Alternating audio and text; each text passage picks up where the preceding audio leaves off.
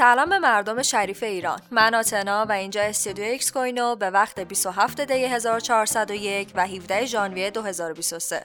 امروز تو دنیای کریپتو چه خبره؟ همکاری روسیه و ایران برای ایجاد استیبلکوین مشترک با پشتوانه طلا. بانک مرکزی ایران در حال بررسی امکان ایجاد نوعی توکن ایرانی با مشارکت روسیه است تا به جای دلار، روبل روسیه و ریال ایران بتونه از اون به عنوان وسیله پرداخت توی تجارت‌های خارجی استفاده کنه. دولت ایران طلا رو به عنوان پشتوانه این توکن انتخاب کرده و به نوعی میخواد یک استیبل کوین ایجاد کنه. این استیبل کوین توی منطقه اقتصادی آستاراخان که روسیه در اونجا شروع به پذیرش محموله‌های ایرانی کرده میتونه مفید باشه. پیش بینی بیت کوین پنجاه تا صد هزار دلاری. آنتونی اسکاراموچی، بنیانگذار شرکت سرمایه‌گذاری اسکای بریج، اعلام کرد بیت کوین میتونه طی دو تا سه سال آینده به پنجاه تا صد هزار دلار برسه و سال دو هزار و بیست و سه رو سال بازیابی بیت کوین تعیین کرده. توی هفته قبل هم مدیرعامل صرافی بیتستم اعلام کرده بود که پیش بینی میکنه روند صعودی بعدی بیت کوین طی دو سال آینده اتفاق میفته.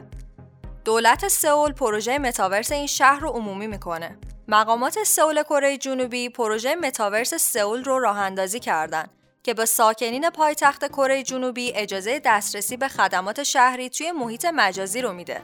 روز شانزدهم ژانویه شهردار سئول از راه اندازی فاز اول این پروژه خبر داد. اوه سئول همچنین گفت این محیط آنلاین محل ارتباط شهروندان این شهر خواهد بود. تمرکز فاز دوم این پروژه هم روی افراد سالمنده که برای رفت آمد به دفاتر شهری با مشکل مواجه هستند. قانونگذارهای ژاپنی میخوان با ارزهای دیجیتال مثل بانک‌های سنتی رفتار بشه. قانونگذارهای حوزه مالی ژاپن از نهادهای قانونگذاری بین‌المللی درخواست داشتن که با کریپتو به همون شیوه بانکداری سنتی رفتار بشه و همچنین قوانین سخت‌تری روی این حوزه اعمال بشه.